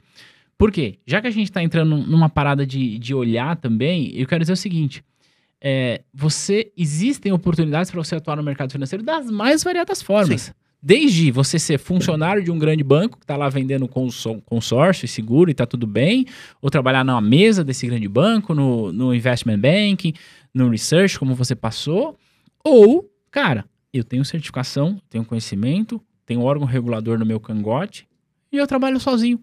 E tá tudo bem. Conta pra gente como que é isso. É, bom, é, começando pelo final, é, Quando a atividade de análise ela era, era regulada pela Instrução C V M quinhentos e noventa e oito, uhum. né, que foi a que sucedeu a quatrocentos e oitenta e dois, quatrocentos e oitenta e três... Eu não, não vou saber o número é, dessas, mas era enfim. cinco, nove, mas quando virou lá a Resolução C V M, agora não lembro mais se é vinte, vinte e um, vinte e dois, uhum. porque uma é de consultor, uma é de analista e a outra acho que é de gestor de recursos, não lembro mais. É, a vedação específica que existia com relação a desempenho de outras atividades caiu. Hum. E basicamente foi isso que possibilitou, aí eu pedi o registro na C V M e basicamente, ah, qual foi o, qual foi o argumento, né? Porque até hoje é uma zona cinza é. É, a obtenção da, da certificação de consultor, né? Eu acho que o pessoal que faz C F P é, basicamente chega lá e mostra, olha, eu tenho C F P, não sei se para C E A, Ambi, eles estão dando também. Eu sou consultor C V M e quando eu me cadastrei foi pela C E A. Tá. Eu, certo. basicamente, virei para eles e falou, eu sou analista e tenho C N P I. Eles, C N P I, beleza, vai. Pá, C, ó, C N P I, para quem tá vendo a gente que quer, quer ser consultor de valores imobiliários, certificação C N P I, certificação C E A, certificação C F P e até a própria C G A. Uma dessas certificações e também você tem que ter graduação completa. Uhum. São os pré-requisitos. É isso aí. E, basicamente, eu virei para eles e falei, olha, eu sou analista, atuo como analista, tenho certificação C N P I. É, e, basicamente, isso dispensou É, qualquer dispensou outro... qualquer outro tipo de análise e cumprimento de qualquer outro, de qualquer outro requisito. Então você está registrado na C V M como consultor? Eu estou registrado na C V M com, como consultor, estou registrado na APIMEC como analista e eu e desempenho as duas atividades. Que é, isso eu brinco, né? Ah, eu acho que em algum momento, em algum momento a, a C V M vai ter que rever alguns aspectos de regulação no Brasil. Porque assim, sejamos bastante sinceros, tá? Não estamos aqui para... fazer um faz de conta. Uhum. É, o consultor de valores imobiliários, ele tá meio que em um limbo. Tá. Né? Porque o consultor, ele indiretamente é, compete com os agentes autônomos de investimentos. Sim. Que na prática, nós sabemos muito bem, por mais que toda a regulação faça vista grossa, na prática, os agentes autônomos fazem papel de consultor. Sim. Até é. porque se não fizessem, eles perderiam completamente... É. A, eles, do tipo, se você disser para o agente ah. autônomo que ele não pode fazer trabalho indicação de consultoria, nenhuma. Ele é um moleque de recado. É, é isso aí. É. No, tipo, ah. perdeu a razão de ser. Ah, peraí, que eu vou falar com alguém. É isso aí, faz todo sentido. É isso, é, é. tá? É... E muito por conta disso, o consultor, em particular, ele está em uma posição estranha porque... Por que, que é que o cliente vai pagar pelo consultor Isso. se o assessor de investimentos dele faz o mesmo trabalho... De graça, entre aspas. Entre aspas, de graça. Ah. Tá? É... Então, assim, tá uma zona assim, assim estranha, na minha cabeça, sei lá, unifica isso aí de uma vez. Uhum. Tá? E da mesma maneira, né? Por que, que é que eu sou analista e consultor? Uhum. Tá? Porque como analista, eu posso é, emitir relatórios de análise sobre valores imobiliários, etc e tal... Só que esses relatórios, eles são destinados a um investidor genérico. Uhum, né? Isso aí. É. Então, assim, eu viro lá e falo, ah, eu acho, sei lá, né, a minha recomendação para Oi é compra. Uhum. E né, o preço-alvo, blá, blá. Vocês que se viram com isso. Vocês que se virem para entender se isso aqui faz sentido para o seu perfil de investidor, se isso aqui conversa com o resto da sua carteira, quanto que você deveria ter disso, qual é a estratégia, como que você vai executar isso aqui, do tipo, em tese, vira, vira aí de, ah, isso aqui não é comigo. É. Entende? Então... Basicamente, hoje, o, o meu perfil típico de cliente de consultoria, ele é um cara que já acompanhou, acompanha meu trabalho de análise, mas basicamente quer que quer um olhar personalizado, né? Já. Levando em conta a situação específica dele. Dele, que é isso que faz, esse é o papel é. do consultor. É. é. Cara, que legal. E aí você atende clientes que te pagam diretamente para isso. Sim. E aí o cliente pode operar em qualquer instituição ou você Sim. é cadastrado em alguma? Não, eu não sou cadastrado em nenhuma. Se vira. Se vira. Qual que é a sua instituição? Isso? Então vai lá, compra isso, vende Exatamente. isso, compra isso, vende isso e o cliente que opera. Exatamente. E aí você é remunerado pelos relatórios e... Porque aí o relatório você pode ter um público X de cliente uhum. e pela consultoria que você faz. Sim. Sim, e são, é duas, são duas frentes de são duas frentes de atuação, eu não vou dizer totalmente independentes, não, porque é, é óbvio é, que... que... Você se subsidia naquilo que você analisa, claro. É, eu me subsidio naquilo, na, na, naquilo que eu analiso é, e também, é, direto ou indiretamente, muitos clientes da consultoria vêm, na verdade, pela análise. É. Né? Mas, é, mas, mas para por aí, né? São coisas que... Eu tô fazendo cada vez menos consultoria, na verdade. Hum. Né? Porque é um negócio que demanda muito tempo é. e compete em tempo com análise. É. E agora eu tenho outras coisas na minha vida. E, e aí você falou... Virei pai recentemente. Ah, que legal, parabéns. Obrigado. É, é verdade, você falou que teu filho tem o sobrenome seu, né, inclusive. É, exatamente. E aí, é, uma outra coisa que você falou sobre a zona cinza do consultor. E a verdade é que o consultor, ele também acaba fazendo as suas análises, né? Ele pode usar ferramentas como a sua e de outras casas e tudo mais, mas eu, Thiago, eu, apesar de ser consultor na C V M, eu não atendo clientes, mas uhum. porque o meu foco é educação. Uhum. Eu quis é, me cadastrar na C V M como, como consultor, para trazer um pouco mais de autoridade também, e para que eu pudesse falar para os meus alunos do C E A, do C F P, falar, você quer ser consultor? Quero. Ó, é assim que você faz lá na C V M. Então, eu uhum. documentei para isso. Mas por que eu tô falando isso? Porque na hora que eu vou tomar as minhas decisões de investimento da minha carteira, que eu cuido da minha carteira, da carteira da minha esposa, enfim, uhum. eu parto de uma premissa X e, ah, legal, acho que esses papéis aqui fazem sentido para minha carteira, dada essa minha premissa. Então, eu meio que fiz uma pré-análise. Uhum. Muitas das vezes, eu vou buscar é, informações de um analista como você, que acompanha mais de perto a empresa, uhum. etcétera e tal, para ver se aquela minha análise faz sentido ou não, talvez com um pouco de viés de confirmação, uhum, uhum. né? Mas o que eu quero dizer é que o consultor acaba analisando também, né? Claro, claro. E como o que consultor, a gente... basicamente, enfim, você tem lá o analista... O, anali... o analista, né, no formato lá da... No formato da, da regulação, o analista ou ele conversa com o investidor institucional uhum. ou ele fala sozinho, né? É. Ele, do tipo, ele fala com as paredes. É, eu... tá né? aqui, tô fazendo. É, e o consultor, ele vai lá e pesca, do tipo, ah, é. isso aqui eu acho que faz sentido pro meu cliente, Exato. dentro desse contexto, etcétera e tal. Né? É, Faz as... essa ponte. É. Só que eu insisto, do tipo, eu acho que um negócio que conceitualmente é bonito, é. mas que quando a gente olha pra prática, eu acho que existem redundâncias. Principalmente é. por conta, insisto... É, das mudanças que sofreram, que, que sofreram ao, ao longo do tempo a atuação do agente autônomo de investimento. E aí que agora eu quero te perguntar. Você hoje é analista porque você tem uma baita de uma bagagem. Então você, cara, vai fazer um relatório com uma recomendação. Não é só você olhar os números atuais. Você conhece o core da empresa, etcétera e tal. A experiência, cara, que isso aí não tem o que traz. Mas eu pergunto pra você o seguinte. Para quem está nos assistindo, que gostaria de iniciar uma carreira independente no mercado financeiro hoje, seja como agente autônomo, seja como consultor, seja... Embora agente autônomo não é tão independente assim, mas enfim, é, como agente autônomo, como consultor ou como analista, você diria que... Qual que é o melhor caminho, assim? Se você precisasse hoje começar, você começaria por qual desses, dessas pernas no mercado? Só que tem um desafio maior na pergunta. Por qual dessas pernas e como você faria isso? Difícil. Difícil. Muito difícil. É, tá. Mas é para colocar você na parede mesmo. É, assim, é, sendo, sendo super sincero, não, não que eu não tenha sido sincero até aqui, Sim. mas enfim, é para enfatizar, ah. tá? É, eu acho que a atuação independente dentro do mercado financeiro, ela é uma coisa muito difícil, Aham. tá? E que você só consegue fazer é, se você tiver sido... É, agraciado ou por conta da sua trajetória ou por circunstâncias da vida com alguns requisitos. Uhum. O, que, o que eu quero dizer com isso? É, você precisa ter cliente. Sim. Tá? É. E no momento em que no momento em que você decide é, que você vai atuar de maneira autônoma, do tipo, você tem que ir atrás dos seus clientes. Você tem que ir atrás dos clientes. Tá? Essa é a diferença fundamental de você ir trabalhar dentro de uma instituição, onde basicamente você vai é, ocupar uma cadeira, né? Com o seu crachá, com o, o seu crachá na... e o cliente vai chegar, é. tá? Em maior ou menor medida. Sim, né? sim. Mas digamos assim, ah, é, digamos que ah, sei lá, você, você tem, você é uma, você é uma pessoa muito desenvolta e você construiu um networking muito bacana, você conhece muita gente, você circula em, em rodas sociais, onde eventualmente, enfim, você, você pode angariar clientes. Bom, ok, isso talvez, isso talvez funcione. É...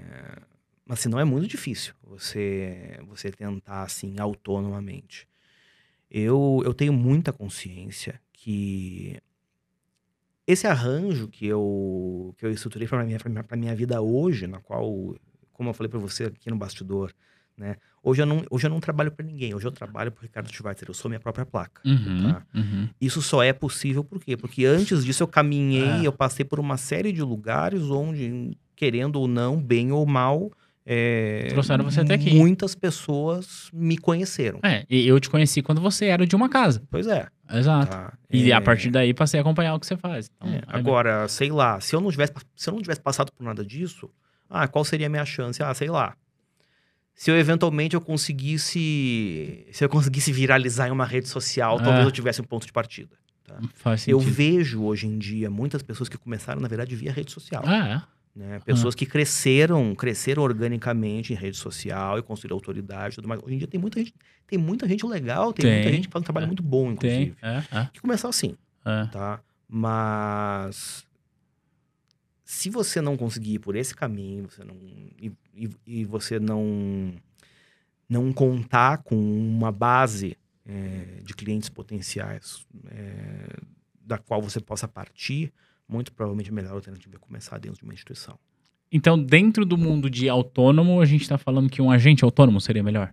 Eu acho que sim. Né? Porque você está vinculado a um escritório, uma instituição, porque isso vai gerando para você a casca necessária para você eventualmente Exatamente. depois falar, beleza, agora eu Exatamente. sou de fato independente. Exatamente. Eu acho Ou que ainda o... sendo funcionário, mas dentro do universo autônomo, ser sim. agente autônomo. É, que assim, né, você, você é funcionário, mas assim, você começa a construir algo que é super importante, que é relacionamento. E, e outra, né, você também aprende muito com os teus pares, né? Sem sombra de dúvidas. Se você pega um escritório grande, legal. É, porque você começar sozinho, fazer o que tu faz hoje é, é, Não, é, é muito, muito desafiante. É muito complicado. E aí vai ao encontro do que você falou lá atrás, né? Você aprendeu a teoria, aí você foi trabalhar e de repente estava sozinho, você começou a fazer as coisas do teu jeito. E, aí mas de... aí depois... Depois você foi aprender o que era o mercado mesmo, né? É.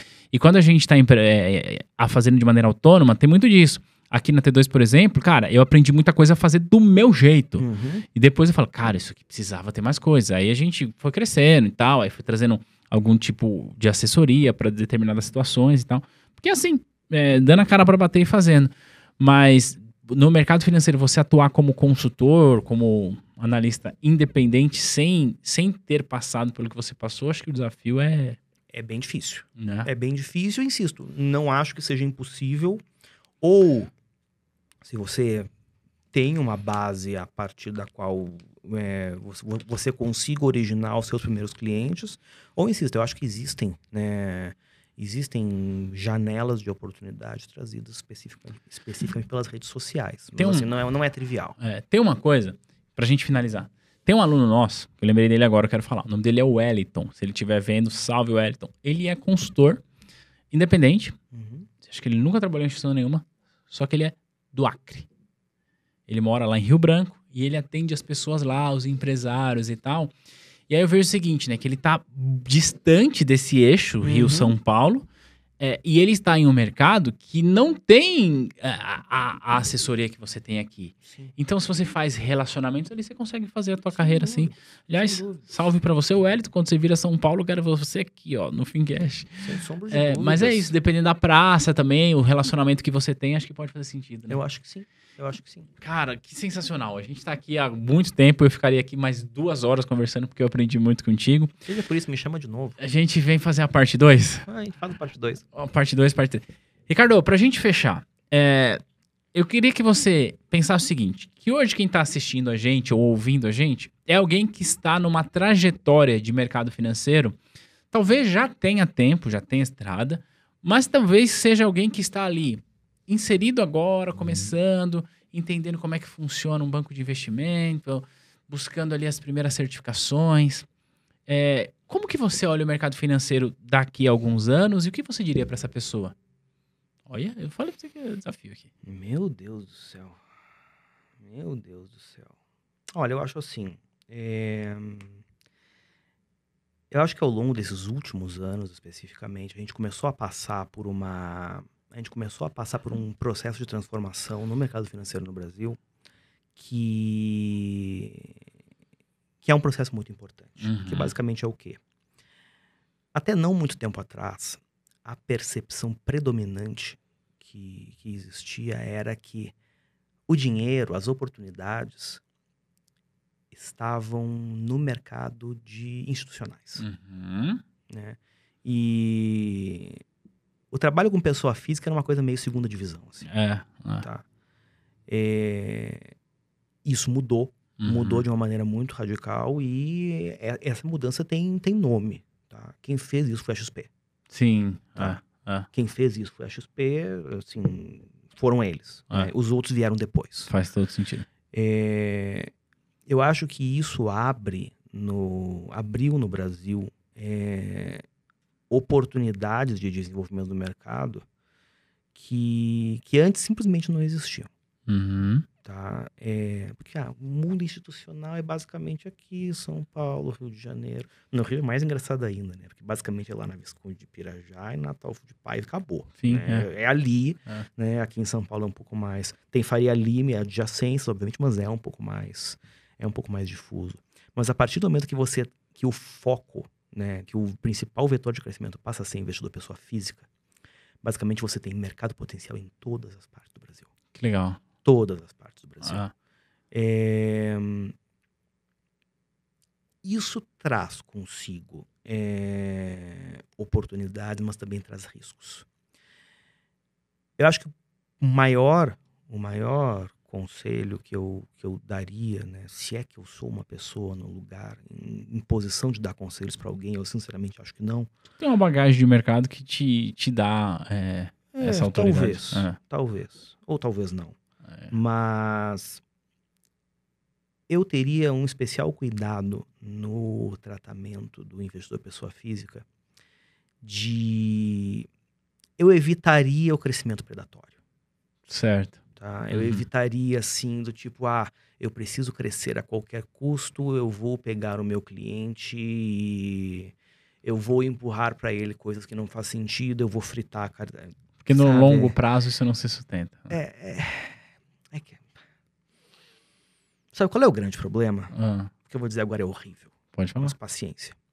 No longo prazo não se sustenta individualmente, mas o fluxo de gente entrando é tão grande que você pode matar um monte de gente ao longo do caminho e ainda assim crescer e você se dá muito bem. Entendi o que você falou. Só que, do tipo, você quer construir a sua carreira, você quer construir a sua trajetória à base de um... Você quer deixar um rastro de sangue para é, onde você passou? Que legal isso, legal. É, porque eu realmente acho que o, o investidor pessoa física, principalmente assim, aquele bem né, newcomer, né, hum. o, o cara que está chegando agora, ele muitas vezes ele é um cara muito vulnerável é. em termos de, cara, existe um abismo de, existe um abismo de informação entre você e ele. É, exato. E é. se você quiser ferrar esse cara, você vai ferrar esse cara. É. Né? E aí depois você que se vire para dormir com isso. Ah. Né? E, ah, não é sustentável a longo prazo. Eu acho que o mercado tem tanto a crescer que, sinceramente, acho que por algumas gerações seria sustentável, sim. Mas assim, sabe... Mas a que preço, né? Do, é... Não, é do, não é só do preço financeiro, né? Mas é do preço de, de responsabilidade, né? De você olhar... Às vezes, cara, o cara confiou em mim uma decisão pois e eu é. tochei um negócio... É. Eu tenho a impressão que era o Google... Tá? Que há muitos anos atrás tinha como lema Don't do evil. Ou seja, não faça maldade. Uhum. Eu acho que...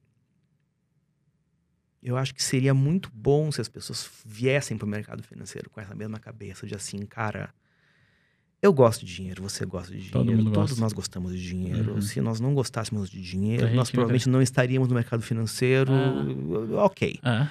Mas assim, ganha o seu dinheiro com o seu cliente, não ganha o seu dinheiro do, do seu, seu cliente. cliente. Cara, que legal isso. Entende? Provavelmente você vai ganhar menos. Sim. Tá? Você vai ganhar menos do que você ganharia se você simplesmente ligasse um moedor de carne. Ah. É... Isso significa que você vai olhar para o lado e muitas vezes você vai ver gente sem escrúpulo ganhando muito mais dinheiro que você. E eu já adianto que se você tem a expectativa de que em algum momento a justiça divina aconteça e o vilão se dê mal...